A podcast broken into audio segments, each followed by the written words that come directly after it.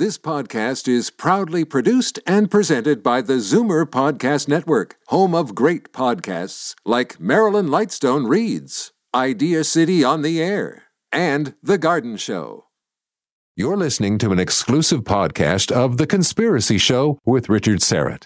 Heard every Sunday night from 11 p.m. to 1 a.m. on Zoomer Radio, the new AM 740. You're listening to an exclusive podcast of The Conspiracy Show with Richard Syrett. Heard every Sunday night from 11 p.m. to 1 a.m. on Zoomer Radio, the new AM 740.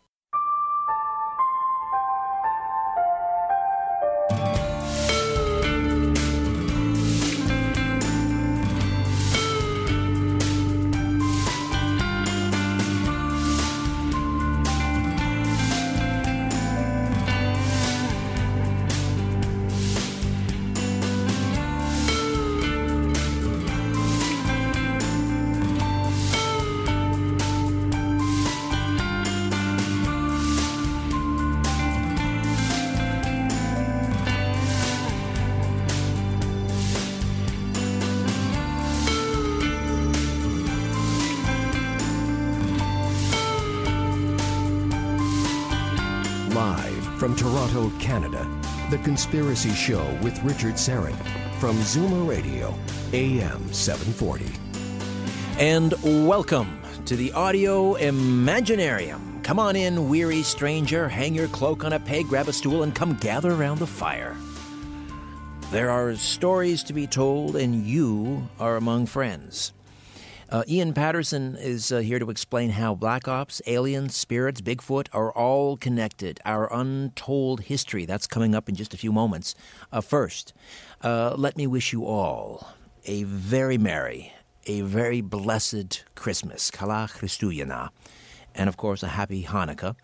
Uh, just a programming note. Uh, for those of you listening in on our flagship station here in Toronto, Zoomer Radio, AM 740 and 96.7 FM, uh, this will be our last show of 2016. Uh, Zoomer Radio is going to be playing Christmas music all day long, Christmas Day and Christmas evening. Uh, so there will not be, uh, or this program will not be aired Christmas night, Sunday, December the 25th, Christmas night this program will not be aired on Zoomer Radio. Uh, however, you will be able to hear it on uh, one of our affiliate stations. Many or most of them will be carrying uh, this program in and around Christmas, either uh, the Christmas Day, some of them may play it Boxing Day, some of it may be even uh, the day before. So, uh, for those of you in the Toronto area, again, you will not be able to listen to our program, The Conspiracy Show, next week on Zoomer Radio. However, I would check TalkZone.com, TalkZone.com, and you'll be able to uh, listen to the podcast. It should be up probably around midweek uh, before Christmas.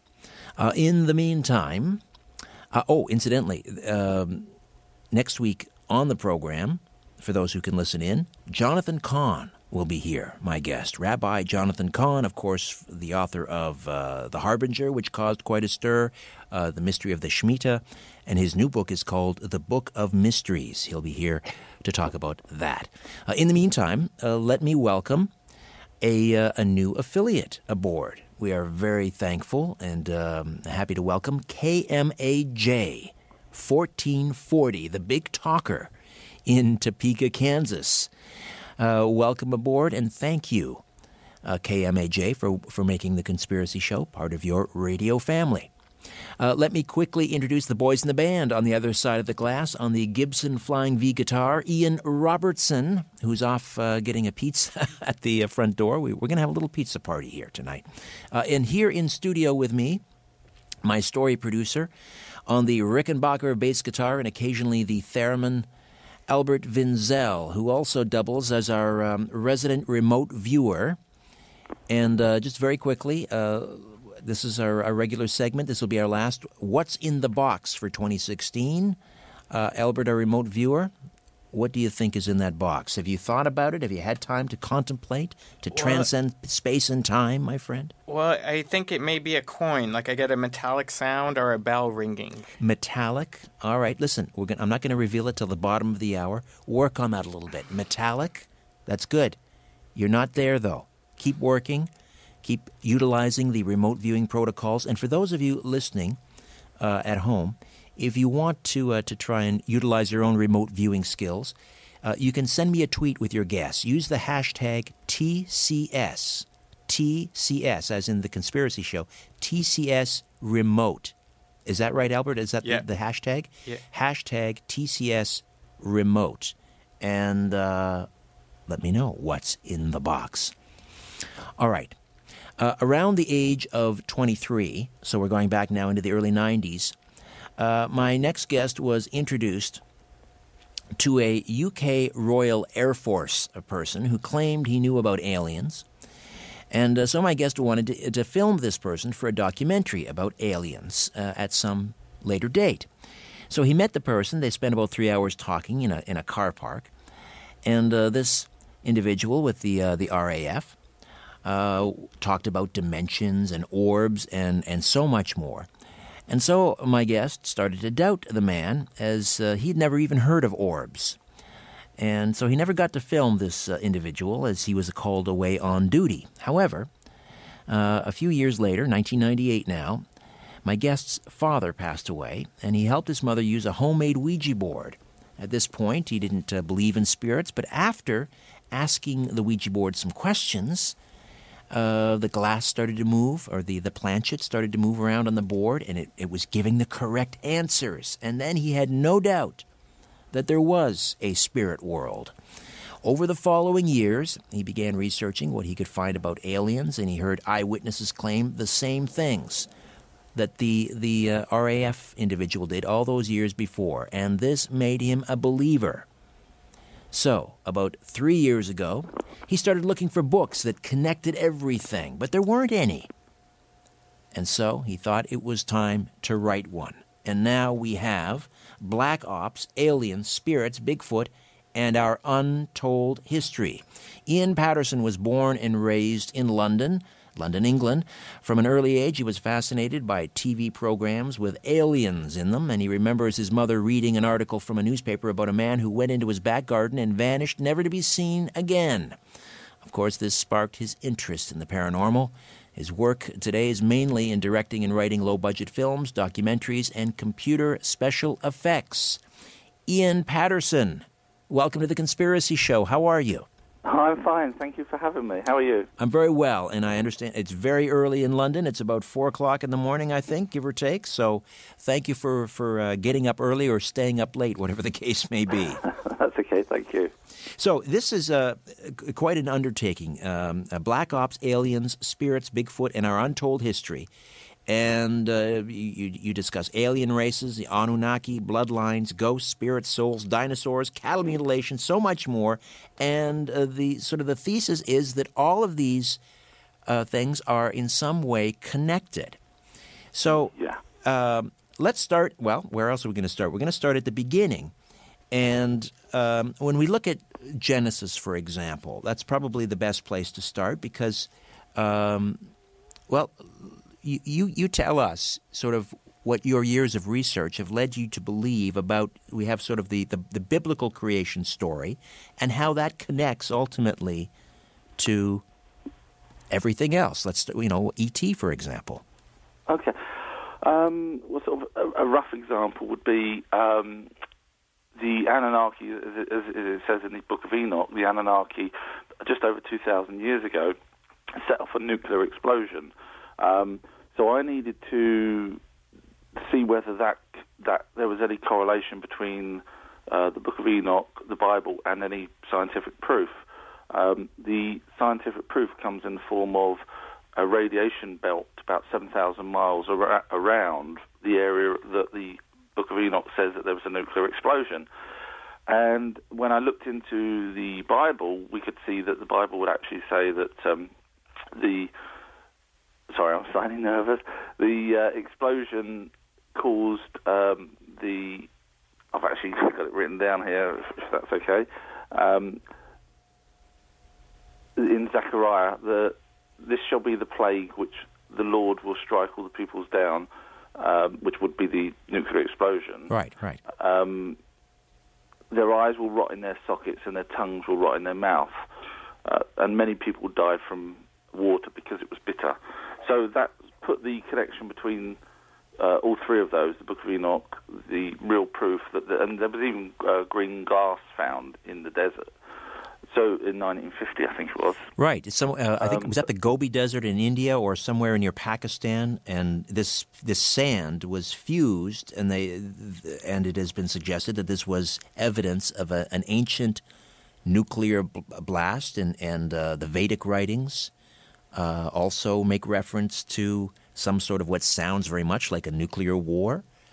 Uh, Robert Oppenheimer, uh, of course, the father of, of the nuclear uh, bomb, once commented when he was asked uh, after the, the test uh, explosion at Trinity whether this was the first use of a nuclear bomb, and he said yes. And then he said, in modern times, mm. which is very interesting. I, I, think I also read somewhere that um, Einstein um, commented on the green glass as well. Hmm, I didn't know that. That's interesting. I, remember that from way back. That's another thing that sort of over, over the years, little things keep piquing my interest, which kept me going and going and going. And I think that was one of them. So again, the the timing of this ancient nuclear blast was was how long ago? Um, just over two thousand years. Two thousand. Uh, the dates are slightly, you know, within a hundred or so years, but it's about 2,100, 2,200 years ago. Well, that is uh, that would be just the, before Jesus. Okay, before the birth of Christ. Okay, so yeah, the, all right. Now the um, the the book of Enoch it talks specifically about. Does it mention the Anunnaki by name? No, it doesn't. Uh, well, it, there's a few different translations of the Anunnaki. Um, some people call them the princely seeds. Um, others call them those from heaven came to earth, and slightly vari- variations of that. The, I mean, my interpretation of, of um, the Anunnaki is that their actual name isn't the Anunnaki because no race would call themselves princely seeds, and no race would call themselves those who heaven came to earth. Um, the the only word that kept keeps coming up over and over again is Elohim. That's the only. I mean, everything else they they talk about you know, Enoch and Enki and Anu and what they have for breakfast and all, they actually really do cover everything. And the only thing they don't actually talk about is the the race name, which um, they have actually got Elohim all over the place. So that makes me believe that the their actual real race name is, is Elohim. Right, because Elohim is, is is a Hebrew word, but it is it's sort of plural, but it's also um, yeah. It kind of breaks the rules of grammar because it can be used also uh, as a singular, meaning a God, but also gods. Now, Christians would look at Elohim and they would say that in the Old Testament, uh, that is almost a it's the the Trinity is contained within the word Elohim because they're really hinting at the Trinity, even though it's the Old Testament. But you're saying the Elohim, in this case, the gods, are referring to the Anunnaki, which is, I guess that would be the Sumerian word for these, uh, these, these, yeah, yeah, these entities. Yeah. Okay, so um, can, we were talking. So we were talking about uh, the Book of Enoch and the um, the idea that, and the Sumerian creation legend, uh, Sumer, uh, that the the human race was kind of a a, a, a hybrid experiment, right? It was they um, they created they created man from modern man, I guess, from the primitive inhabitants of the earth, and they did a little DNA splicing with the Anunnaki. Is that is that? Do I have the gist of it? Yeah, that's that's um, one of the sort of telltale factors is in the Book of Enoch. One of the, I think it's um, Enki goes off to Africa, um, and Africa is the the modern place that we all agree that where the first sort of human originated from. So when I talk to people and they say, "Oh yes, but you're saying Mesopotamia and Sumeria," how can you justify the fact that modern science is now saying that it's coming from um, Africa. But we can actually say it's coming from Africa because in the Book of Enoch it says that uh, Enki goes off to Africa and that's where he creates modern man. So it sort of all ties in still. All right, let me just uh, jump in here. We've got a break coming up. Ian Patterson, my guest. Live on the line from London, England, Black Ops, Alien Spirits, Bigfoot, and our untold history. Everything is connected. Back with more in a moment here on The Conspiracy Show. Stay with us. Keeping an eye on the New World Order. This is The Conspiracy Show with Richard Syrett from Zoomer Radio. To speak with Richard, call 416 360 0740 or toll free 1 866 740 4740. You're listening to an exclusive podcast of The Conspiracy Show with Richard Syrett. Heard every Sunday night from 11 p.m. to 1 a.m. on Zoomer Radio, the new AM 740.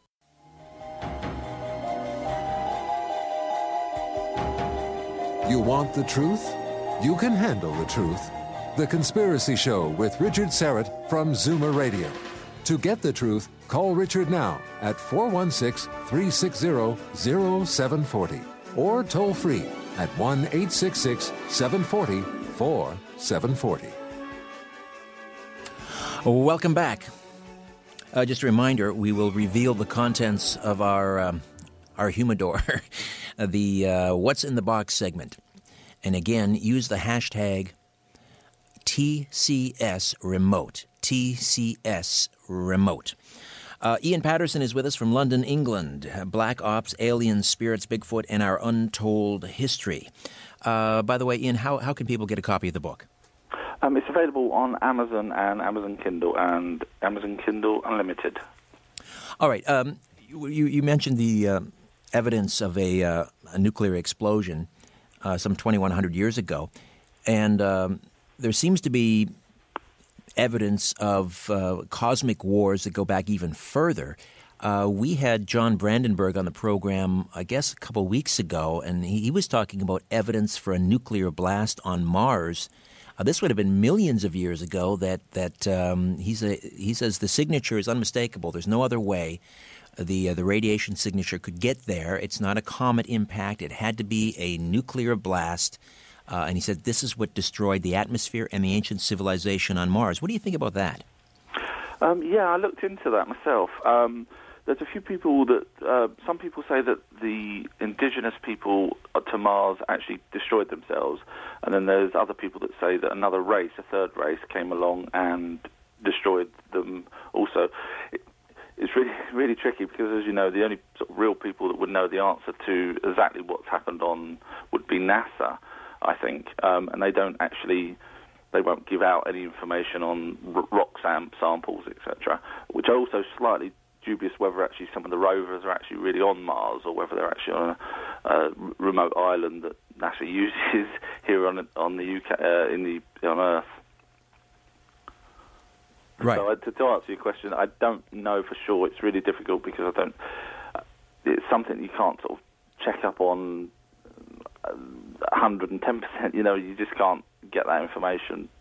Right. I mean, now, the yeah, the um, the Anunnaki, uh, their home planet Nibiru, uh, sometimes referred to as, as Planet X, and uh, there is a. Um, I guess we first started hearing about Nibiru coming around. Well, we heard about it from obviously from Zecharia Sitchin, um, but there's recently been a, a woman claiming to be an e- ET contactee, um, whose name escapes me, Nancy. Uh, it's Uh, leave Myers, Le- Lever or Myers, uh, Lieder, something like that. Lieder, Yes. Lieder. That's it. Yeah. And she she believes that uh, Nibiru is headed back this way. This is again the, the home planet of the Anunnaki. Um, in fact, some claim that uh, Nibiru is, is set to swing by the Earth, which would cause a cataclysmic event. Uh, wouldn't necessarily have to collide with the Earth, but just passing, you know, within the within the vicinity would cause, you know, massive tsunamis and earthquakes, and it would be a planet killer essentially.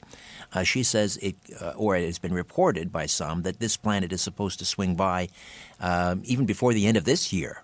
Any thoughts on on Nibiru coming back? Um, yeah, I mean, I cover it a bit in the book. The the Na- Nancy story version, I think there was um, reports that she'd said that it was due back um, at least about 10, 10 years ago, um, but it never actually came back. So then people started to doubt her. But she, her version is that she got the information from uh, the Zetas. Um, the, the, or the I, I believe there's two different types of well, there's a few different types of greys, but the there's the Orions and then there's the Zetas, and she's saying that she got the information from the Zetas.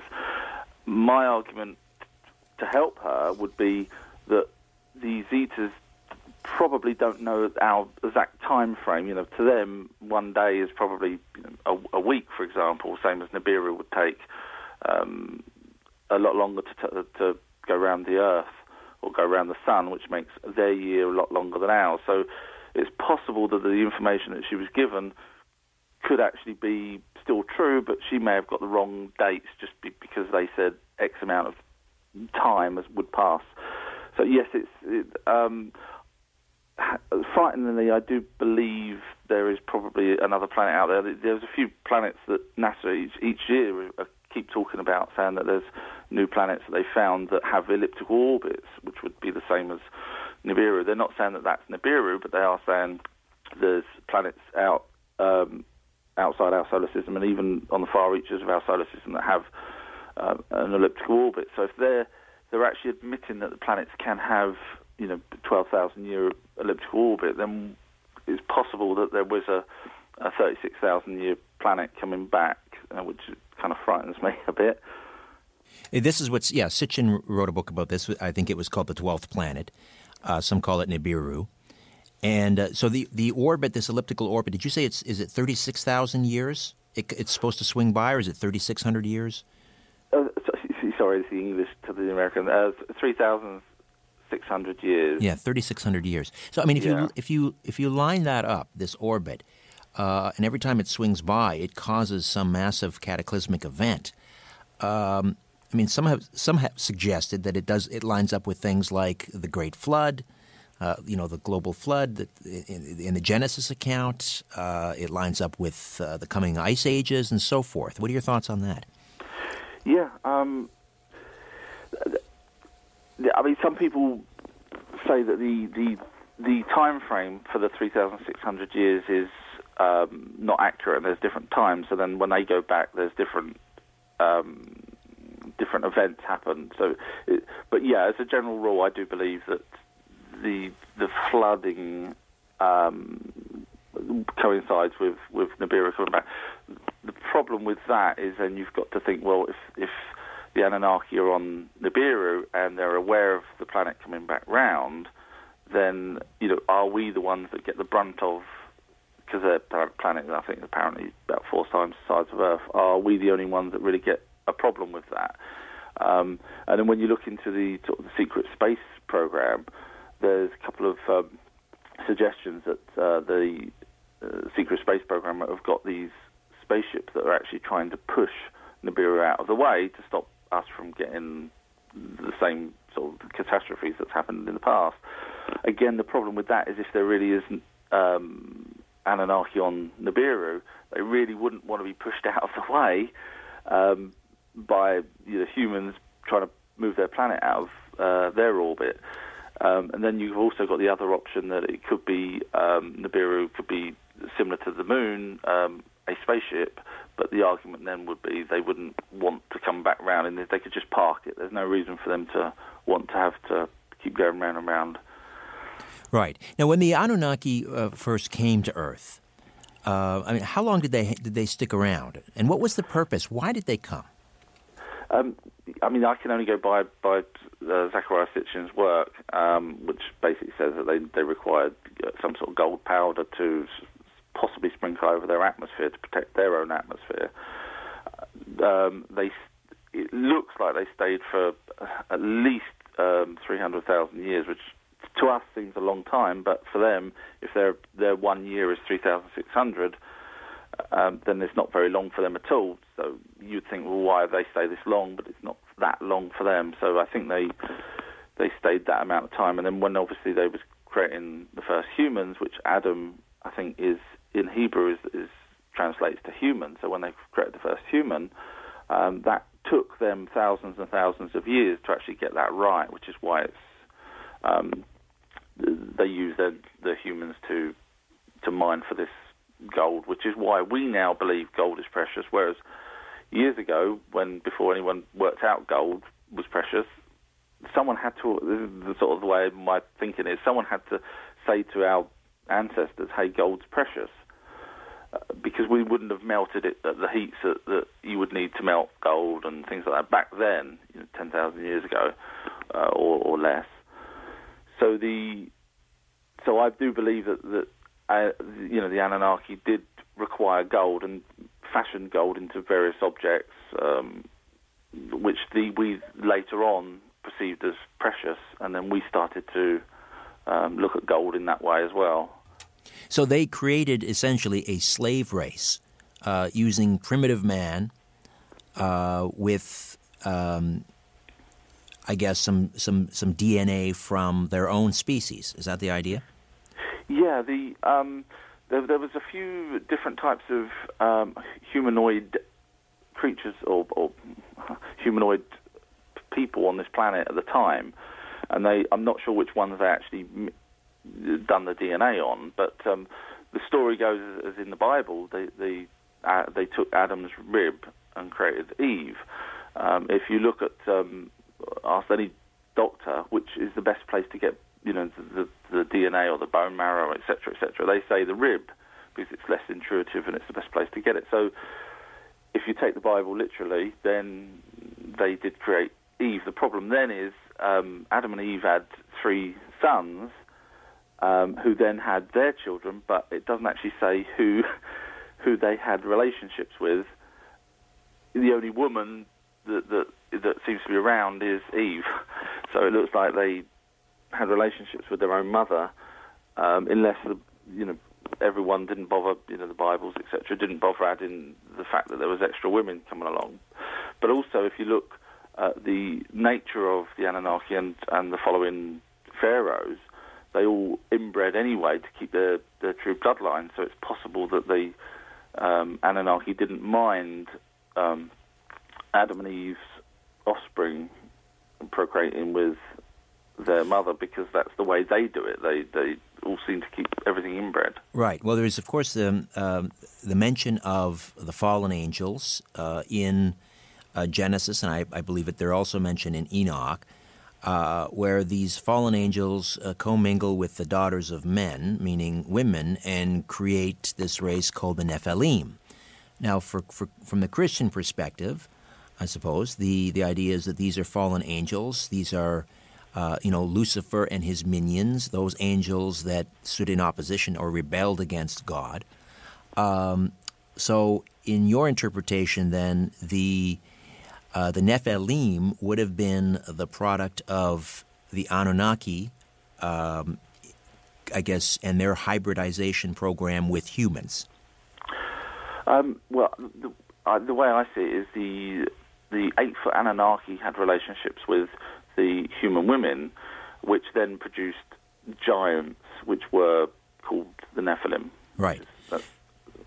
And they talk about, uh, you know, that in the Bible they mention that the Nephilim would be would be the men of renown, uh, so like the Titans and and uh, I suppose then the the gods of the various uh, pantheons around the world, the Egyptian pantheon, the ba- Babylonian pantheon of gods, the Greek pantheon of gods, uh, Zeus, Poseidon, etc. Correct? Uh, not the way I saw it. No, no, I, okay. I no. Um, I just think the the Nephilim were literally just giants which um, had cannibalistic traits, um, and they, they, after a while, the the king Anu didn't want the true bloodline again, going back to their true bloodline, didn't want their true bloodline tainted with um, half breeds, so they wanted to wipe them out, which gives them the reason to either allow the flood to happen, knowing that the planet's back coming back round, or they deliberately wiped us out or wiped them out some other way. The Zeus and um, Neptune and, and those type, I believe, are just simple Anunnaki um, that were perceived as they went around different places. I mean, if, if you again believe that the their their one year is three thousand six hundred of our years, then they could have travelled all over the planet and you know in such a long life, lifetime, which is why when um, the Adam and Eve had longer lifespans because they used their Anunnaki's part of Anunnaki, the Anunnaki's DNA, which made. I mean, even going back down to Noah was said to have lived for a few hundred years. Yeah, 600 years. Methuselah, of course. Mm. Yes.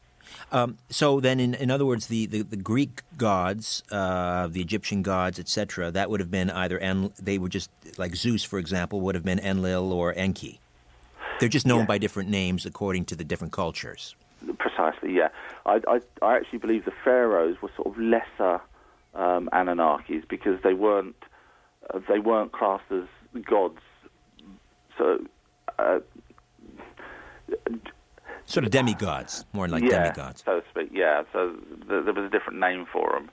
Um, and then you got Abraham, which was one of the descendants further down from um, Adam and Eve, who I think was the first person to create the first religion. I think it was a Jewish religion, if, if I'm not mistaken. Um, and the way I see that is that um, he was allowed some power, but, but wasn't allowed total power. So the Anunnaki allowed some of the sort of offspring or hybrid, should I say, um, certain powers. And once they got to Abraham, he wanted more powers, and the only way he could see this is just my interpretation of it. Well, the only way he could see people following him would be if, obviously, he's not a god, is if he created some sort of way for people to follow him, just as people followed, uh, you know, the Anunnaki. So he created the first religion, and then obviously people after that could see, hang on a minute, if he's got got loads of people following him, I'll create a religion, and that's how I believe all the religions uh, got created. All right, we will uh, take a time out, and uh, on the other side, continue to delve into black ops, aliens, spirits, Bigfoot, and our untold history with Ian Patterson right here on The Conspiracy Show. Don't go away. Exploring theories, uncovering facts, and offering a different view of the universe. This is The Conspiracy Show with Richard Syrett on Zoomer Radio. To speak with Richard live, call 416 360 0740 or toll free at 1 866 740 4740. You're listening to an exclusive podcast of The Conspiracy Show with Richard Syrett. Heard every Sunday night from 11 p.m. to 1 a.m. on Zoomer Radio, the new AM 740. Corporations, governments, and sometimes entire civilizations. What goes up must come down. And it lands on The Conspiracy Show with Richard Syrett from Zoomer Radio. All right, welcome back to the program. Before we get back to Ian Patterson and our untold history, let's just uh, reveal what's in the box. Before that, though, Albert, what is uh, what are people uh, tweeting here? All right, Amanda Curran says a purple My Little Pony. Uh, Jackson says a pizza cutter. Uh, some Luke Parkhill says a candy cane, and David LaSalle says a snow globe with a house and a snowman. Ah, oh, they're all going very seasonal. And uh, you said something metallic, Albert. You were the closest. A spoon? Three spoons? Well, let's uh, open it up and find okay, out. hold we? on. I've got to s- set to the webcam from Twitter. All right. I'll tell you, um, you were you were close with uh, metallic. I think if you'd spent a little more time, you may have uh, nailed it. There you go. A flashlight. It is a flashlight. All right, all right. We'll uh, we'll continue along with uh, our conversation with Ian Patterson. Now, uh, Ian, we were talking about uh, the connection between the Anunnaki and the um, the Egyptian pharaohs and so forth. Uh, what is the then the purpose of the uh, the pyramids? First of all, who built them and what for? Okay, uh, this is again just my interpretation. All the pyramids are different, and they're all they were all created differently for different reasons. I think that if I'm, if I'm not mistaken, there was one recently uh, found in Mexico. I think it was. Yeah, they're- th- these Um, things are all over the world. They, I think they uncovered some in Serbia. They're, they've been found in in um, in Thailand. even. Uh, yeah, but the one the one I'm talking about actually had um, they found mercury, flowing mercury underneath it. And when you look into what mercury can be used for, it can actually be used for um, weeding out the, the gold in ore. So if you th- if you think that the Anunnaki were actually um, mining gold, then mercury would be the perfect use to, to extract the the gold. Um, the Great Pyramid, um, after after doing as much research as I can, the only sort of logical answer to that would be that the, that is actually built as a power plant. Uh, I, have I've read other yeah. theories about that that the that the the uh, the pyramids were essentially some sort of a like a giant capacitor or something.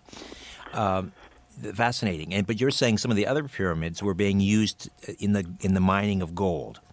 Yeah, and different for different reasons. Yeah, um, there's no reason for them to have built three pyramids right next door to each other, all for power on, on the Giza plateau. Um, so one of those was for the, the largest one, I believe, was for power. I'm not sure what the other two are for, uh, were built for, but I don't actually believe the the dates of the pyramids either.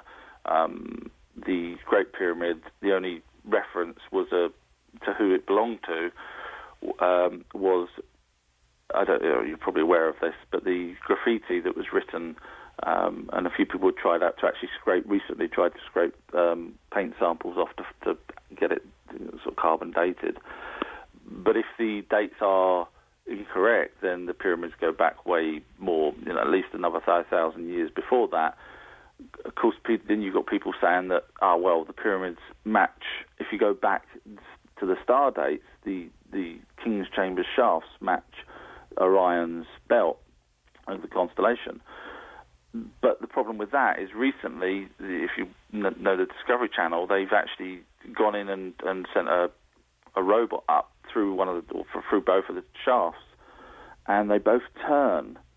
Uh, I think it's something like nearly 90 degree angle, which then means that the shafts don't actually go off to the uh, match Orion anymore, because if they're, if they're going off at a different angle, then then you can't. You know, uh, the problem is some people try to associate things that we know with certain things, and obviously, if the shafts were going up, that was great. But if they're now changed, then they're used for a different reason. They're not to point to the stars, and obviously, they're not used for um, the spirit of um, uh, uh, you know a dead pharaoh because a they weren't used as tombs, and b why would he need two shafts going up?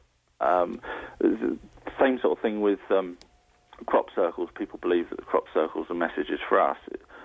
They actually predate the first. I mean, you need to be at least you know nearly a thousand feet up in the air to be able to see some of these crop circles, and they predate the first flying machine, which would have, would have been the hot air balloon.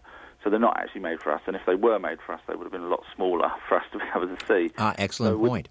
Excellent point. So, what are they? Sort of like signposts for for ETs flying by? Circles, I believe, are were actually um, the state of the planet. The the orbs, which, from what I gather from the the bloke that I met twenty odd years ago, when he was the way he was talking, it seemed to me that the orbs, which are an energy force, which we can't actually see. He said that sometimes people see them out of the corner of their eye, and that's because they're at a slightly different sort of frequency to us. And I guess the, the best way to describe the orbs would be if you've got a remote control, if you point that remote control um, and look at the, the top of it, the LED, the little light, the infrared, you can't see anything. But if you put a camera and you film that, you press the button, that light's flickering away, and yet we can't see it. So the same goes for the the orbs. They're they're there, but we can't actually see them.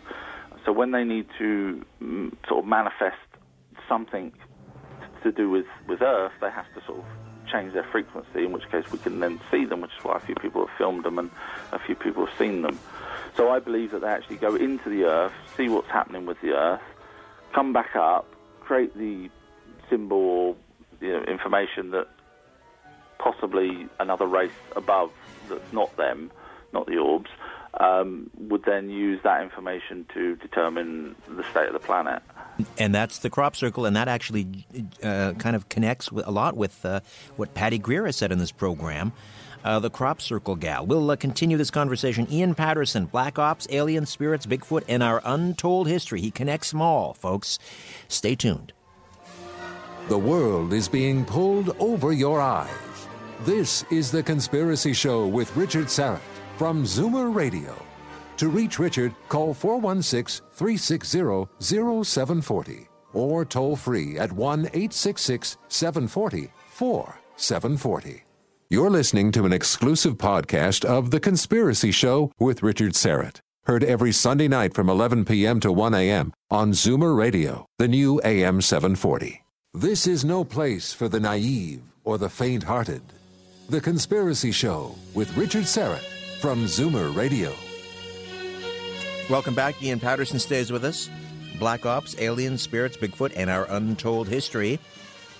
He connects all the dots alien races, Anunnaki, bloodlines, ghosts, spirits, souls, dinosaurs, cattle mutilation, so much more. Uh, let's uh, actually focus on uh, bloodlines because we were talking about the, uh, or you mentioned the Anunnaki uh, who were on this planet for several hundred thousands of years. And um, the, if we trace the bloodlines of certain dynasties, let's say, uh, well, there's this whole thing about the RH factor, and I've had Nick Redfern on the program. He, he wrote a book called Bloodline of the Gods, and uh, he notes that it's very interesting. Uh, you would think that if, in fact, for those who believe in, in evolution, that we evolved from monkeys, uh, that we should all have this RH blood marker. Uh, but there's a certain percentage of the population, which I think it's around 5%, that does not have the RH blood marker which is a protein, uh, which would then what suggests that those without the Rh factor somehow uh, carry the the bloodline of the Anunnaki. Does that make sense, Ian? Yeah, yeah. Um, the the negative part of the Rh can actually kill unborn babies, which is kind of you know if you go along the evolution line, it's something that's quite quite rare. Is uh, can't can't think of anything that would you know, dis- dis- sort of destroy uh, an unborn uh, baby. So you have to then sort of think, well, okay, where, why is this? You know, is this an anomaly, or is this something that was actually inherent, due back to something, some other reason? So if you look at the Anunnaki and the the, the type of person they were, um, you know, some people say that they were redhead, some people say that they were all white with big white beards and white hair, which then you could say, okay, well that explains why people call God, um, you know, with a big white hair and big white beard. Um, but are they were they albino? Um, and then you've got to think, well, okay, if they're albino, were they albino because their planet goes so far away from the sun, in which case they don't actually get the heat that we would get from the sun, and and then so you then work out why, you know, what kind of blood they would have if they were further away. Would their would their planet be the, the, the thing that actually heats them up? Because if they go so far away, and NASA um, has admitted that certain planets can actually, just from their own core, keep keep the planet warm, so they don't have to be that close to the sun. So by adding everything together, you can sort of say, okay, well, their blood might be slightly different to ours, and what what would it be different, and would that have trans- transferred over to sort of a bloodline. Uh, we can't, unfortunately, go back to Adam and Eve and find out whether they were the ones that had the first sort of negative version of the RH. But yeah, it does it does make you think. I mean, I've put it in the book, but as you say, there's, other people who's also looked into this. Um, it just doesn't make sense that you know something can kill babies. It just uh, if you know what I mean. It's just right. And and why would only a certain percentage of the population be missing the RH factor? And um, I've heard tell that the uh, there's a one of the commonalities among people that have been abducted or claim to be have been abducted is again that missing RH. Yeah. Um, some of the some of the reasons why I believe that people were abducted um, at certain times anyway are they come back with radiation burns, small radiation marks.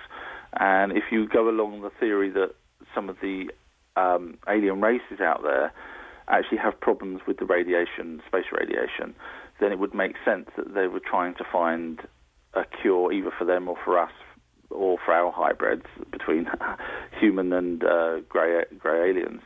So if if they've got um, reasons to want to take people with Rh negative to test then you think, well, okay, are they? Do they know of the Anunnaki? Why why weren't they doing it with the Anunnaki? Why why don't they just ask the Anunnaki to use their Rh negative instead of taking us? Does that make sense? It uh, sort of. I mean, yeah, it if, does in a way. If we've got their part of their blood, why, you know, would they have used the Anunnaki, or the Anunnaki would have said, "No, go away. We, we don't want anything to do with you." In which case, that would explain why they use us Right. instead of going to them. Right. Um, we've only got about seven, eight minutes here, so you know we- we have to sort of j- jump ahead. And I know that it's when people buy this book, it's important they sort of go chapter by chapter because you have to you sort of build one layer upon the next. Um, but I do want to jump ahead to another paranormal uh, phenomena that you say sort of ties into all of this. Again, there is sort of one unifying um, thing that connects all of these things aliens, ghosts, even Bigfoot. But let's talk about you, you touched on orbs re- uh, um, recently, but let's talk about ghosts and spirits and so forth. How does that connect in with what, what we're talking about here? Um, the, the, I mean, it all started from the guy that I was talking to. He he started talking about the orbs, and then he started talking about spirits, etc. And you know, at that time, I, I thought that was silly. But as you go along, you realise. Well, I I believe that the the orbs are sort of the master, not the master race, but the the, the main entity that's around, and they can split off into um, smaller um, entities, which then um, join with humans before they're born into the pineal gland, and then they stay with the humans. They learn what the humans learn, and then they, when they, when the human dies, they they leave, which uh, they leave the body and then become ghosts. And they can either now go back to their collective, or they can stay as a ghost um, until it's time for them to pass over. So sometimes you hear mediums call out for someone and say, "Oh, you know, I'm looking for Fred," and they get another spirit through and they say, "No, Fred has already crossed over." Which is weird because we say when when someone dies they cross over, but the spirits then say that they cross over. So once they cross over, they're back to the sort of their collective. So the orbs are, from what I gather, are the the main entity, and the um, Zetas, not not so much the Zetas, but certainly the Orion Greys, are actually working with the um, the orbs. I mean, there's so many stories of, of um, the orbs being seen with the greys, uh, being harvested by the greys, even even bodies, you know, people being massaged, uh, the, the greys sort of come out of them. So we're. Uh, I'm just trying to do it in this very short space of time. It's quite complicated. It is the- difficult. Let- yeah, the the idea is that the we are just containers, as as many um, abductees have said that the aliens call us. So we're just a vessel, um, and the certain types of aliens that work with the orbs want to get something from us. So before we actually um, join, before the orb joins with us, they agree in a council and with with the alien race that they're, they're also working with that we're allowed to be abducted and that this is what would they want from us from you know from the person that will end up growing up. They want to learn X, Y, and Z from them. So when we when we have spirit communication, Ian, uh, you, you you talked about using a spirit board or a Ouija board. When people are having a, a spirit communication, uh, and they believe they're communicating with, let's say, a dead relative, that is a um, one of these entities, like a light being, at this orb that at, at one point had sort of grafted on to a human, a human, and so it Yes. retains the memory of that person, Yes. but it's not actually that person, correct? I think it's it sort of like a symbiotic relationship. They they are one of the same. The thing is, once the once the spirit ghost crosses back over to their own plane, you know, the, the original plane that they come from, they I think they lose. They keep the the memories, but I think they lose the personality. So when it comes, otherwise, the, the whole point is that the the orbs are trying to learn to ascend themselves, um, and they want to learn, you know, good, bad, indifferent. But if they all, if they kept our human traits when they went back to their side, they would they would be fighting each other. To be honest, Right, right. um, so I don't, you know, too much of a good thing. So I think that, that that's, I think they are sort of neutral, and they want to experience everything to be able to move up. Otherwise, if they if they've all got their own personalities, these orbs, then there's no point. They'd, they'd know what it's like to be a human because they would, you know, be fighting and Does that make sense? Yes, it does. Yes, it does. Um, just last point, because and we're almost out of time here. Uh, I, I, mean, I'd love to hear how Bigfoot's uh, how Bigfoot fits into all of this. Um, briefly, then, um, the way I see it is that they originally are a, an alien race. Um, a few thousand years ago, the there was a prison ship that crashed onto Earth. Those ones, the, the Bigfoots stayed here there was a landmass that could actually join back then. There was you, know, you could be able to cross one continent to another, right. which is why they they're in different places, uh, except for England, for example. Even though some people say they've seen them, there's none. Um, but the the they stayed here for you know, and they had children, they had children, children, and uh, you know, way back they used to kidnap people, but because we've now got guns, they're not daft. These are intelligent creatures. They know that you know if they start hunting humans again like they used to, we we've got guns, we can kill them. There's, there's enough of us now to find them. So the but the Bigfoots, the actual space Bigfoots, the ones that still on on their planet, actually have been seen so many times with with the small Orion uh, Orion Greys. That's the way I see the, the Greys. Um, that they are actually working with them. I mean, there's a story from England about a little boy that um, back in, in the wartime was saw saw a UFO sort of decloak at the end of his street, and there was a what he now calls a Wookiee or you know Chewbacca, right, uh, with them, standing there with them. But there's so many stories that you can't sort of you have to now think that they are you know working with with other races. Fascinating. Listen, Ian, it's um, it's a fascinating read, and the way that you've managed to piece it all together, you're to be commended for it. Oh, uh, everything is connected: Black Ops, alien spirits, Bigfoot, and our untold history. Uh, Ian, again, how do people get a copy of the book? Amazon, uh, Amazon Kindle. And leave us with a website, Ian. Our www.ouruntoldhistory.com. Ouruntoldhistory.com. Ian, thanks for hanging out with me. Merry Christmas. Thank you so much. Thank you. All right, my website, strangeplanet.ca, strangeplanet.ca. Uh, and there, uh, take some time, spend some time. Uh, there's lots to discover on the website. You can uh, become a member. Go to the radio page for the Conspiracy Show. Click on that blue member button, and um, it's very quick to register. It's free, and that gives you access to member only areas. Say hello on Twitter at Richard Syrett, S Y because I love you, R E T T. And as always, follow the truth. You're listening to an exclusive podcast of The Conspiracy Show with Richard Syrett. Heard every Sunday night from 11 p.m. to 1 a.m. on Zoomer Radio, the new AM 740. Live from Toronto, Canada, Earth. The Conspiracy Show with Richard Syrett on Zoomer Radio. Hey, thanks for inviting me into your home, your long haul truck, taxi, RV, camper, your parents' basement, your loft, that greasy spoon just off the interstate, and your cabin in the woods. A special hello, Merry Christmas, Chalav Chestuyana, and Happy Hanukkah. Uh, to all of you listening in on our flagship station, Zoomer Radio AM 740 and 96.7 FM uh, those of you listening in on one of our affiliate stations, including uh, our brand new one, KMAJ AM, 1440 Topeka, Kansas. That's 1440 AM, the big talker in Topeka, Kansas. Thank you, KMAJ, for making the Conspiracy Show part of your radio family. Hello to all of you listening in on the uh, Zoomer Radio and Conspiracy Show apps. Uh, both terrific apps, both free downloads. The podcasts, of course, available at Stitcher Radio, iTunes, uh, tunein.com and talkzone.com. Those of us streaming us um, live on YouTube via the uh, HOA, the Hangout on Air.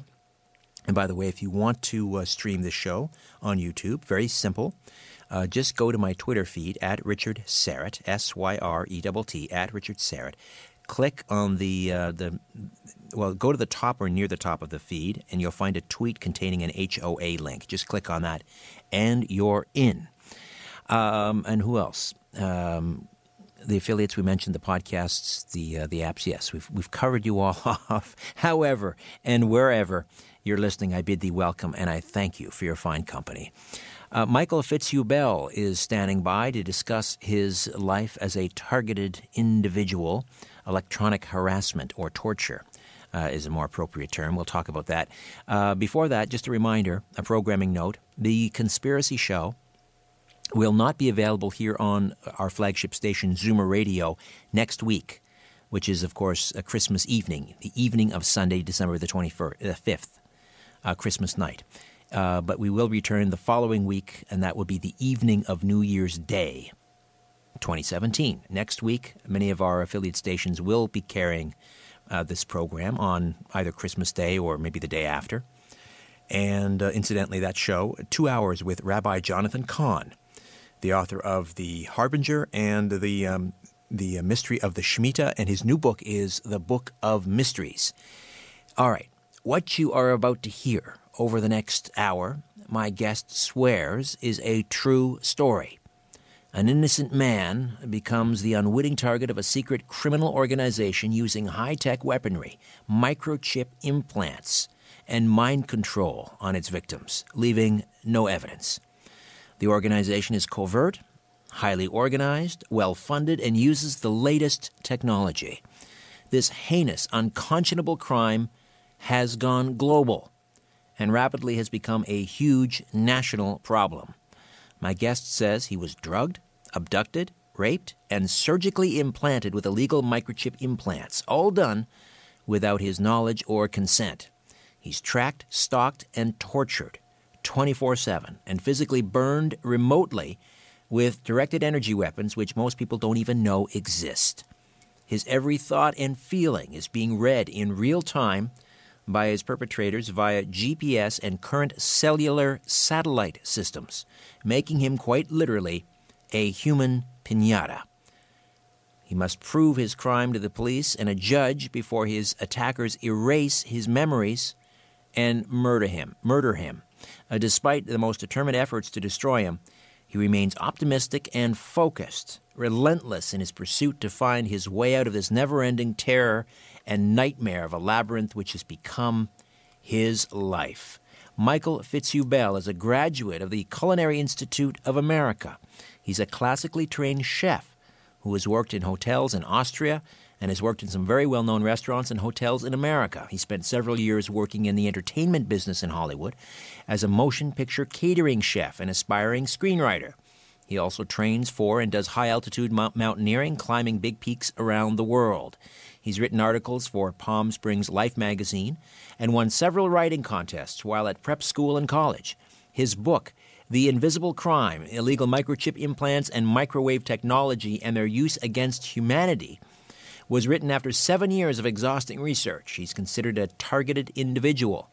He's written for two reasons to make the American public aware of this technology and the unconscionable crimes for which it is used, and to help other targeted individuals gain control of their lives and cope with this nightmare from which they never seem to wake. Michael Fitzhugh Bell, welcome back to the, Chris, uh, the uh, Conspiracy Show. How are you? I'm very good, Richard. It's so nice to be back. Thank you so much. My pleasure. It's been a, a, a while. We'll get a, sort of an update on your situation. Um, I'm, I'm, trying to remember the last time we had you on the show. It's been maybe three, three, four years. I'm guessing. Uh, no, actually, last last August. Was it last August? Yeah, oh. 2015. Okay, so this is your third time back, as I think I had you on once yeah, before. that's correct. All right. So, um, first, for those who missed those first two shows, just give us kind of a thumbnail sketch of what happened to you. At, uh, give us kind of a chronology. Here you were working, I guess, in the entertainment industry as a as a culinary, um, as a chef, and uh, and then things went horribly wrong. Tell us about about that and just kind of correct. a brief synopsis. I, yeah, I was a uh, an aspiring screenwriter in Hollywood, and I was just beginning to. I've been a writer all my life, but at this point, I was uh, ready to become a screenwriter and I was just at the point where I was getting big meetings with top literary agencies around Hollywood, and some of the big studios were beginning to show interest in some of my work when I became a targeted individual. And um, really, it happened over time, but the it all seemed to manifest into one night I went to sleep, and while I was sleeping, I was drugged and abducted from my apartment in Hollywood. And I remember the perpetrators wearing frightening masks at one point. I remember that clearly. And I also remember lying on an operating table somewhere with surgeons standing over me with surgical masks. And then I was returned to my apartment, to my bed, and I woke up thinking it was the next morning, but it was really an entire week later.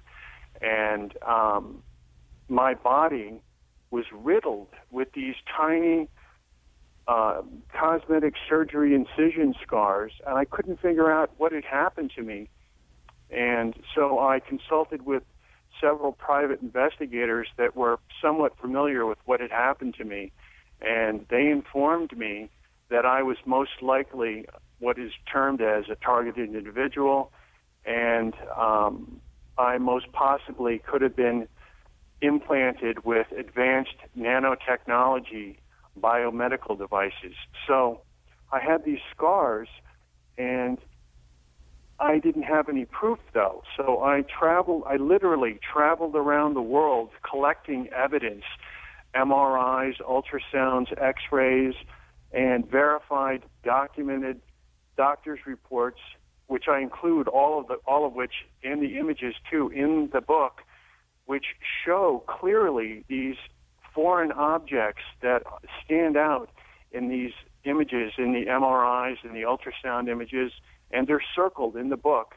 Um, they're easy to see. It doesn't take a radiologist to see these things, and they're they're throughout my entire body. They're symmetrical and corresponding, and um, from what I understand, uh, I was also lucky enough to meet an ex-CIA agent who told me that everything in my book and all that it exposes, he confirmed that everything in the book is true.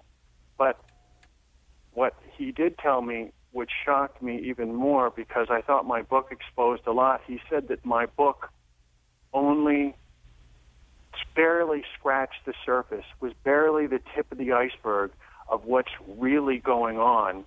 And my research has shown me that I'm most likely part of what's deemed to be a massive field test or an illegal clinical trial of human experimentation uh, with classified technologies. And it's what's termed as an unacknowledged special access program. And it's beyond top secret. What you uh, what you described, uh, being abducted, waking up on an operating table, um, implants. It almost sounds like the modern alien abduction uh, phenomenon. I'm wondering whether what your views on uh, about the abduction phenomenon and whether people who who believe they've been abducted, whether that might be some sort of a um, a, a psyop or some sort of memory implant to cover for what happened to you. That's quite possible, Richard. Um, I've heard that theory. I know for a fact what the people that took me were people. They weren't aliens, but I, I they were at one point wearing masks to conceal their identity because I do remember bits and pieces of the abduction. But I believe that you're what you said um, is quite possibly the truth that um, perhaps these um, abductions that people claim to be aliens are really government related or black ops or part of the military human experimentation programs and the, they're using the alien uh, story as a disguise. That's quite possible. And it seems to make sense, too. So um, that's an easy way. To, that would be an easy way to write it off. So, while you were missing for a week, uh, were you essentially left unconscious in your bed, or were you were you being held for a week? What, and, yes, and if so, what were they doing to you during that week? I was. Uh, I remember bits and pieces, um, Richard. It was I, I was moved around. Uh, this it, was a a week. I remember being in many different rooms of uh, a large mansion, and I, a couple of times that I, I describe in the book, I did get a chance to. I was being drugged. What was happening is I was being continuously drugged, and as one drug session ran out, dur- between druggings is what I remember. So when I was under the full influence of whatever they gave me, which I believe was a drug called scopolamine, also known as devil's breath, um, that drug um, gives the victim nearly complete amnesia. But I do remember bits and pieces, and I remember looking out the window of one of the rooms that I was in, and it seemed to me I recognized the hills in the background. They were definitely the Hollywood Hills or the Bel Air area of Los Angeles. I recognized those hills because I'd seen them. I, I having lived in Los Angeles and traveled all over Beverly Hills and Bel, Bel Air and Hollywood, I was quite familiar with some of these distinct hills. So I remember bits and pieces, and I was moved around a lot. And I remember at one point, I believe some kind of mind control testing was being done on me. I was kind of kind of similar to uh, if you ever saw the movie A Clockwork Orange, where the um, main character is forced to watch terrible images.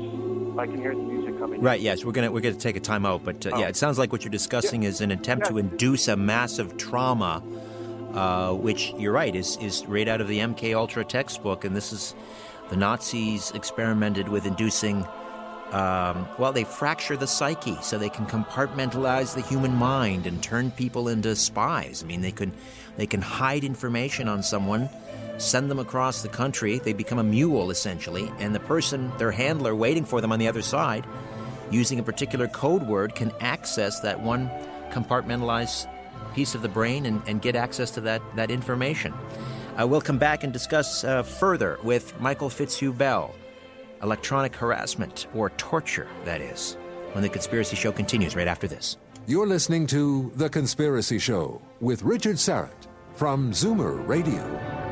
You're listening to an exclusive podcast of The Conspiracy Show with Richard Syrett. Heard every Sunday night from 11 p.m. to 1 a.m. on Zoomer Radio, the new AM 740. Poking holes in the darkness. The Conspiracy Show with Richard Syrett from Zoomer Radio. See the call Richard now at 416 360 0740 or toll free at 1 866 740 740. Welcome back.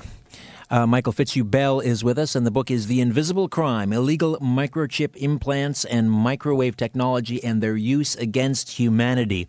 Um, now, these implants, uh, or the, what you believe were implants after your abduction, are these being used uh, to track you? Does this have anything to do with the cellular satellite technology? Richard, we believe that what's happened to me is that I have been implanted with advanced nanotechnology biomedical devices, one of which I had removed. We'll talk about that in a second, hopefully, um, and what happened with that. But with the these are classified technologies which which uh, are being used to experiment on human beings. This is what's widely believed, and um, it's these technologies that are allowing the perpetrators, the criminals, that's what they are really, um, to track, to um, uh, actually access a person remotely re- through a process called remote neural monitoring, and they're actually able to um, interact with uh, my body in in terms of making the temperature of my body rise or fall, or the speed of my heart to increase or slow down, um, and to actually read my thoughts in real time. This is this is what is widely believed, and um, I'm I'm at a uh, certainly at a higher level than most targets. I think because I've talked to quite a few since I wrote my book. I've had a lot of people reach out to me, and I respond to all of my emails uh, through my website. And I do have a, a few people that have experienced pretty much exactly what's happened to me. Slightly different story, but covered with um, the covert surgery scars they have MRIs showing the exact same uh, type of foreign object underneath their skin, very uh, uh, identical to, to the ones that I have in the images that that you um, have it, uh, up on the on the big board. Right. Uh, and um, so this nanotechnology right. biomedical device, you had one removed. Tell us about that. Yes, uh, I had to go to well. I have these these scars all over my body, but there are a couple of places where I can actually feel the object directly beneath the skin. And so I wanted to find one that was the easiest to access, and it was actually in my jaw, in my lower jaw. And I could feel it right underneath the skin. It felt like a little BB, and it would move. You know, I could put my finger on it and, and move it back and forth underneath the skin. I could feel it clearly there. And then when I looked in a uh, 10x mirror uh, in with bright sunlight, uh, I was able to see a scar in my gum line. So I went to about 10 different ear, nose, and throat doctors to have this thing extracted. And most of them, I would get there and I was just a normal patient and then I explained to them what happened, and I what I I didn't say what it was. I said I have this thing in there that that hurts. I have this object beneath the skin. I don't know what it is, but it's hurting me, and I'd like to have it removed. And then they'd examine me, and then they would go into the other room and talk with a couple of their other doctors that are that were in the, the same office, and they would come back always with the same story yeah, we're not going to be able to help you with that, um, but you might be able to try somebody else. Maybe somebody else can help you. I don't think we can. Do, they were. They all were frightened of me. Uh, quite honestly, Richard. So they, they wouldn't share the I, images, and they wouldn't obviously. They wouldn't uh, give the. Did they try to remove it? No, I, I finally got one one doctor that would remove it. Uh, in the pre-visit, uh, he was very friendly and uh, um, he agreed to to try to extract it. And then when I came back a week later for the extraction, he was all business. He was a very different person. Uh, I, I got the impression that someone had spoken to him, probably someone from uh, from the criminal group, some some representative from the from the government or the the military black ops. Somebody got to this guy because something that is removed from your body is your own. It's it's you, the chain of custody goes to the person it's being removed from, uh, whatever it is. So they wouldn't give it back. In other words, he wouldn't give it back. He wouldn't surrender it to you. He would not. He he refused to, to let me keep it, and he did let me take several photographs of it, and I did the best I could. Um, and you can clearly see that the the front part of it is nothing that, that is natural. Uh, it's like an elongated kind of a, um, almost looks like a little piece of plastic that's very smooth and uh, hmm. kind of roundish. Let me just uh, remind listeners Michael Fitzhugh-Bell is with us, the author of The Invisible Crime Illegal Microchip Implants and Microwave Technology and Their Use Against Humanity. And just a, another uh, programming note um, just when we came back off the, uh, the last uh, break, uh, we've been knocked off the air here on our flagship station, Zoomer Radio. If you're listening to the app, you can still hear us, presumably. I'm not sure. Uh, apparently, the YouTube, the Hangout on Air, is still up and running. Uh, but uh, we have been knocked off the air on Zoomer Radio, and I don't know if that has anything to do with what we're talking about or not. Uh, strange coincidence. Sometimes it does, Richard. Mm-hmm. Somebody doesn't want us uh, speaking about this, Michael. Um, so as we um, we've got a, about five minutes here before we head into the next break. What what's the latest uh, in the year or so since we've talked the last? What new information do you have? About uh, my situation, um, well, I've I've had to move just just to let you know where I am right now. I've had to move. I moved 14 times in nine years trying to escape this crime, which follows me wherever I go. So I realize now that I running or going anywhere in the world, uh, it's it's useless for me to to try to escape. Um, so right now I'm in deep in the mountains of North Carolina, uh, where I was in California, which is probably the worst place in the world to live with this uh, situation. You can see on the on the big screen some of the burn marks that I've, uh, some of the third degree burns that I've suffered over the last couple of years. Um, uh, now, where I am now, I don't really have any neighbors. It's a very remote location.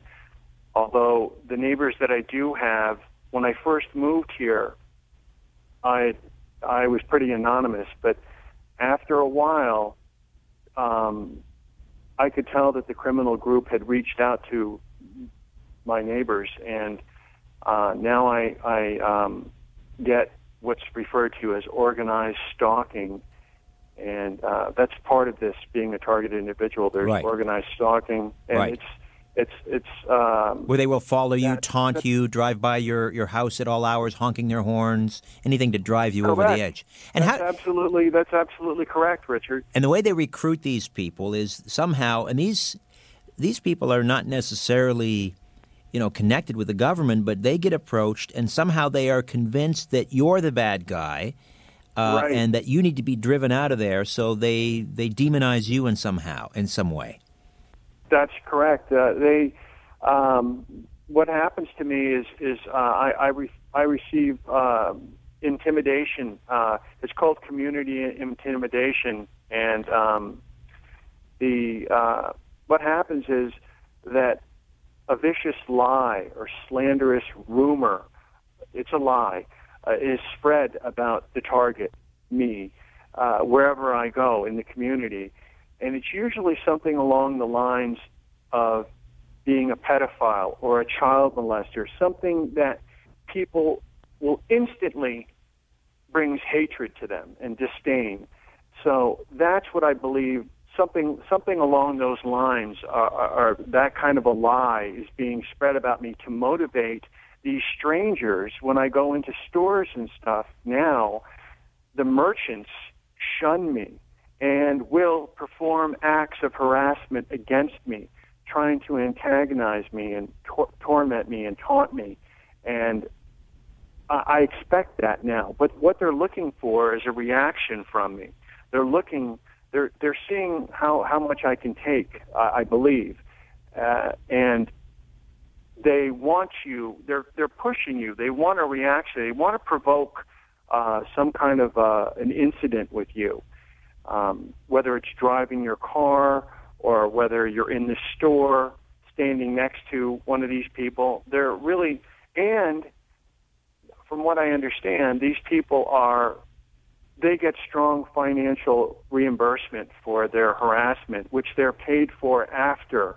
So that's the motivation for them. They must complete that in order for them to get whatever reward, whether it's drugs or money, whatever whatever it is that they that they're they're they're being right. promised. Okay, so so you're living you're living in, in the mountains in in um, did you say North Carolina? That's correct. Um, are you employing any sort of shielding uh, device or any shielding uh, methods uh, to protect you, for example, from from EMF or or any of these directed energy weapons? Yes, I, uh, I, I actually, um, it's one of the chapters I wrote in my book, um, Countermeasures. Uh, I use, I've gone through many different countermeasures that were, that were effective for a short period of time, but then after a while they became ineffective. So now I use primarily uh, neodymium rare earth magnets, which are uh, incredibly strong pure magnets that have a very strong magnetic field, a magnetic field that's so strong that it's able to disrupt the frequencies that are um, coming and going from various parts of my body constantly, uh, and um, what's what's believed to be a bidirectional um, human mind to machine technology. So uh, I use the neodymium magnets to, especially when I'm receiving pain, torture. Really, it's remote torture, um, and it's severe pain, uh, and it's constantly um, 24/7, and especially when you're trying to sleep. That image right up there right now is the first one that I obtained when I went to Spain. That's a, uh, my first. That was in my navel, um, and that that one right there that you have up there now is the first image that I actually got the first day I went to Spain and got that from uh, a small clinic in Spain and just told the doctor what I wanted, and I got the, the, the verified documented reports right right there. You can't do that in this country. They won't let you do it. Sorry, I, I strayed from the, That- the that- countermeasures. that's all right. I, We'll- I couldn't re- I couldn't resist when that when that image was up there. I had to. It was I had to jump in there for a second. But Not to worry. Listen, um, Michael, I got to take a time out here. Okay. So we'll. Um, I think I'm hearing uh, Ian. I don't know if you can hear me. Oh, oh, am I hearing the the, mu- the extra music? We're having some uh, some technical issues here because we've been knocked off the air in our flagship station, but the show's still going out on. YouTube. I must have something to do with that. It is possible, Richard. Oh, and our FM channel is down too. That's all right. They can't stop it from going out on the podcast and YouTube. uh, Ian, are we taking a break here? There's the music. All right, Michael, sit tight. We'll come back and uh, discuss further the invisible crime, illegal microchip implants and microwave technology, and their use against humanity. Are we next? We'll find out. Back with more in a moment. Stay with us.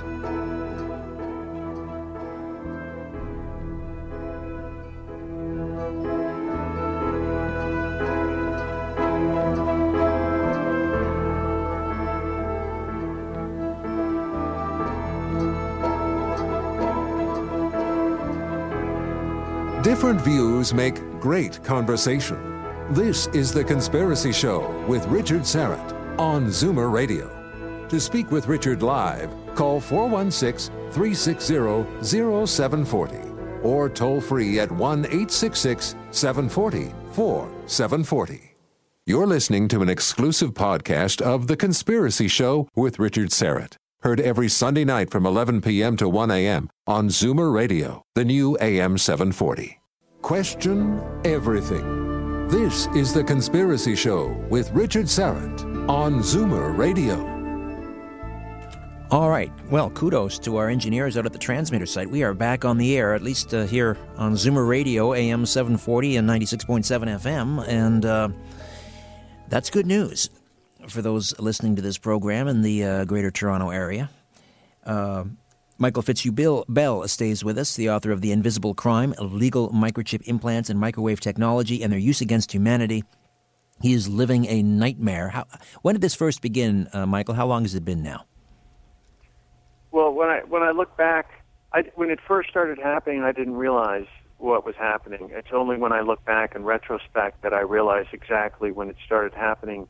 It was probably around 2002, 2003. My lord, so over a dozen years. well, it was it was probably starting around then, and it started with the organized stalking, and that was some really odd things. I would, uh, it would happen once in a while. I would come back. I would go out from my apartment, and I'd return, and all the doors, the door, the front door would be open, all the windows would be open, the lights would be on during the day, and the water would be running in my sink and this happened a couple of times. And uh, I, at first, I thought it was some kind of a prank, uh, and uh, you know, I was I was ready for, you know, a reality show, a camera team to to, to jump out of behind a, a wall or something and surprise me. I um, Is there any v- things- V2K involved, voice to skull?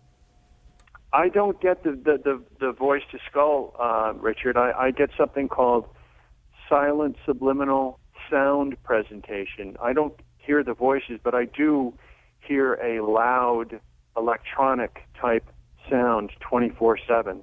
So there's no there's no there's no uh, subliminal uh, voice in your ear telling you to do things or to hurt yourself no. or not that I'm aware of. No, I, I, I know most of the other targets that I know get that form of of, of they receive that kind of acoustic weaponry against them uh, in the form of voices, um, but that that doesn't happen to me. Um, you mentioned the third degree burns. Do they then they whoever they are? Do they have the capability now then to make someone spontaneously combust? If they can give you third degree burns from a remote location, could they set you afire if they wanted? Uh, I really don't know about that, to be honest with you. I, I would say it's probably possible, but they've. It seems like to me, in what's happened to me and, and all that, I, everywhere I travel, I'm under constant watch, constant surveillance. I don't. I, I think at this point somehow I'm valuable to the the system. Whatever information they're they're they're gleaning um, from me through this human experimentation program, I must be of some value to them. Because, uh, but to answer your question, that's probably possible. Are you? How do you survive? I mean, are you, how are you able to work? I, well, I'm a writer, so uh, I was a writer before this happened to me. So that's, I think, one of the reasons why I was selected because I'm I don't have a, a regular nine to five job that I where people are going to be seeing me every day. Um, I would spend long periods of time in my apartment in Hollywood writing, and um, I, I'm not married. I don't have any children. I don't have any pets and my family lives lived when I lived in California. They lived in another part of, of, of the country, so I was complete. I was pretty much isolated and on my own. And when I was taken for a week, the first time it happened many times to me. Um, the first time that it happened, no one even noticed that I was even gone except my family had left some messages for me and wondering why I hadn't returned their calls. But, All right, I've got to jump in, Michael. We're going to take another time out, sure. come back, and continue on with the invisible crime, illegal microchip implants and microwave technology and their use against humanity. Michael Fitzhugh-Bell, right here on The Conspiracy Show. Stay with us. Shaking the world and seeing what falls. This is The Conspiracy Show with Richard Syrett from Zoomer Radio. You're listening to an exclusive podcast of The Conspiracy Show with Richard Syrett. Heard every Sunday night from 11 p.m. to 1 a.m. on Zoomer Radio, the new AM 740. The truth will set you free, but first, it will really tick you off. You're listening to The Conspiracy Show with Richard Syrett from Zoomer Radio. Welcome back. Michael Fitzhugh-Bell stays with us, graduate of the Culinary Institute of America, a classically trained chef who's worked in hotels in Austria, worked in some very well known restaurants and hotels in America, spent several years working in the entertainment business in Hollywood as a motion picture catering chef and an aspiring screenwriter. Uh, and he has been targeted for the last dozen or so years, implanted uh, with nanotechnology biomedical uh, devices his every moment, his every movement tracked, uh, his thoughts read in real time. Uh, the victim of uh, some sort of directed energy weapon, they can induce pain remotely, third degree burns. Some of these, uh, for those of you following us or streaming us live on YouTube, can see these images from the, the book, The Invisible Crime Illegal Microchip Implants, Microwave Technology, and Their Use Against Humanity. Um, so I guess my my question, the big question is, uh, how soon are they going to start ramping this field experiment up on the rest of the general population? That's that's the that's the question. Um, well, uh, to answer that question, you, will be surprised. The uh, you may have heard this already. I don't know. It's estimated that right now, fifty percent of Americans are already implanted with RFID technology without their permission, without their knowledge, without their consent. 50%, that high. Hmm. Already happened. I was not aware of that particular figure. Um, I'm trying to remember my last conversation with Dr. John Hall. I'm sure you know Dr. Dr. Hall. Yes, I do know him actually. Yeah, uh, he, we, he and I have worked together, and of his book, um, the the new breed, satellite terrorism in America. Um, That's right. Fifty percent. My gosh. So that's what's estimated. Yeah. But obviously, fifty percent of the population isn't at the point where they are uh, aware that they are being targeted. They're not necessarily displaying the symptoms of a targeted individual. Does that mean that this technology is in there? It's lying dormant until such time as the uh, the perps decide yeah. to, to utilize it or to put it into action. I believe that's that that's that's that's a theory that I believe, um, and certainly to some extent, it may be just the bare minimum uh, of uh, what I what, what's happened to me. Um, I have the full, I have the full, fully implanted from head to toe. Uh, I believe what's happened to the general population, the estimated 50 percent, um, only has a, a small tag. That that is to say that they don't have the full setup that I that that's that's been done to me. Um, and you asked also about what it's like. How do I survive? Um, it's it's I, I can only say that it's like a being a prisoner in a virtual electronic concentration camp to be quite honest with you. I don't know what that is, but that's what I would say. The only thing I could possibly compare um, being a victim of this crime would be compared to. I would say that would be a, a very accurate portrayal of what it's like when you are targeted.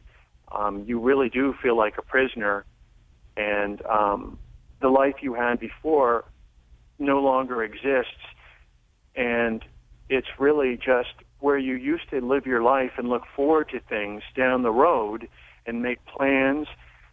Your life really becomes day to day and week to week, uh, and just figuring out how to survive and how to um, what's your next step going to be, um, and um, I guess it tests me to the to the point where I have now have to do three things every single day to maintain um, to, to to to be focused and to um, remain positive. I have to every day remind myself that other people have suffered much worse, or the same, or much worse, and may be suffering much worse right now. Somewhere, someone always has it much worse than you do. So I, I remind myself of that. And you look at the Holocaust survivors and prisoners of war and the terrible things that are done to these people and what they endure and what they survive. And that has to be perhaps on the same level or worse than what's happening to me and to other targeted individuals. So I remind myself of that.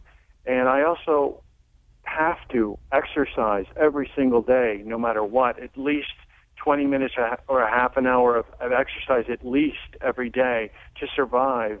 Uh, and also, I have to remind myself every day, I have to find at least a moment where I can laugh. I have to do that every single day because that's something that can't leave my life. I need to always be positive and find something, um, no matter how bad it gets, to humor myself and to take a step back and still remember that I'm alive and still trying. This is the only life that I'll ever know. So I'm still trying to enjoy that the best that I can. Although this this crime really hampers your ability to live the life you did before. Are they trying to drive you to the point where you will take your own life? Maybe I don't know. I I I don't.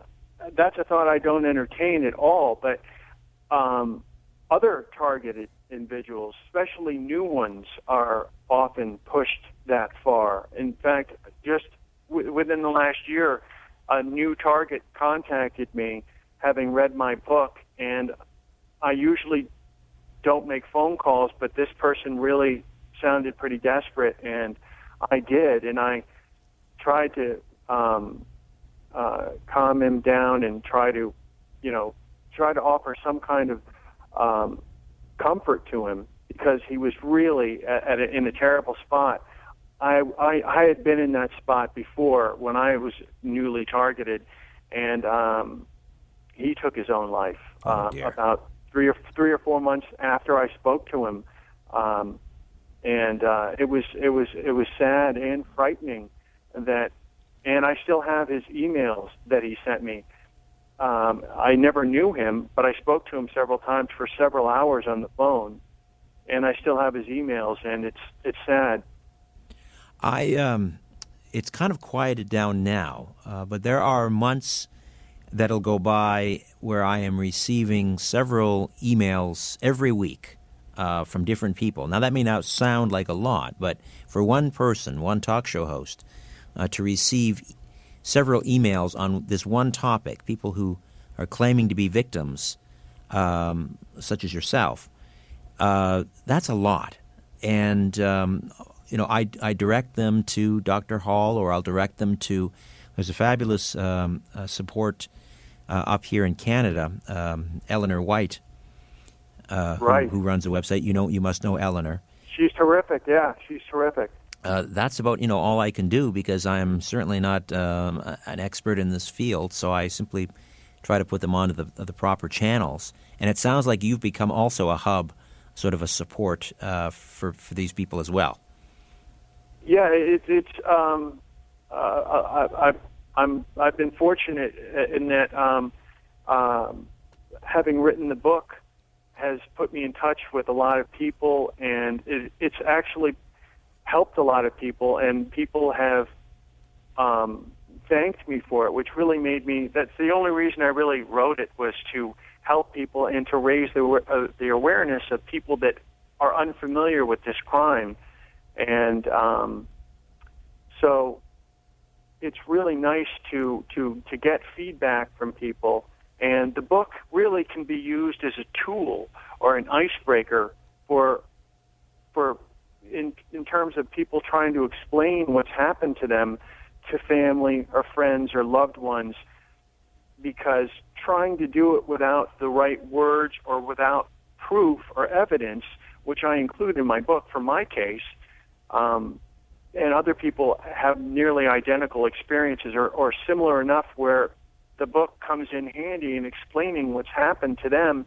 And here it is in the book. Happened exact exact same thing happened to me. So the the book has is really um, been helpful in terms of, of for a couple of different reasons for for raising the awareness and for uh, actually being a handbook for for new targets that are unfamiliar with countermeasure techniques and um, what's happening and how it's being done to to some degree. Um, it's it's it's pretty well outlined in my book. Could you build a- describe- Could you build a Faraday cage? Do you have the the know with the know the uh, know how or the wherewithal to build a Faraday cage, and would that help? I did have um, uh, the first um, private investigator that I um, consulted with um, built me one that worked for a small amount of time. Uh, for a couple of months, it worked, but I've never um, been in a Faraday cage, a real one, a real, you know, one where there's a building dedicated to it. They do have those, um, and I've never been in one to to so to speak see the signals just cut off because I imagine that could happen, uh, and it would be kind of the opposite of what's happened to me now. When it when I was first what I call activated in the book when I first realized that that there was definitely some kind of technology, some kind of electronic technology in my system. Uh, the day that, that I was activated, I remember that, and I, w- I imagine if it was taken away, it would be like cutting off the light, you know, turning off something. It would be that it, you would Right. notice the difference, the, the, the noise that I hear, the loud electronic hum that I hear. Michael, regrettably, natural. regrettably, Michael, I have to turn out the lights. We are done. Um, oh gosh, that was the fastest hour ever. they always are, my friend. In the meantime, And we'll also- we'll direct people to the website invisiblecrime.com. Invisiblecrime.com. Did you have a parting word? 15 seconds, Michael? Yes, uh, I just wanted to say uh, I think I'm I'm your last uh, guest for 2016, so it's a great honor. You are- Um, and also, um, my my book is uh, available at Barnes and Noble and Amazon, and at, at my website www.invisiblecrime.com. Michael, thank you so much. Stay in touch. Be well, my friend. Thank you so much, Richard. Michael Bell, invisiblecrime.com. My thanks uh, to Ian and Albert and all of you listening at home. Hope you'll be around. Uh, well, you won't listen to us next week on Zoomer Radio, but our affiliates, check them out, the podcast, of course. In the meantime, don't be afraid. There's nothing concealed that won't be revealed, nothing hidden that won't be made known. What you hear in the dark, speak in the light, what I say in a whisper, proclaim from the housetops. Move over, Aphrodite. I'm coming home. Good night.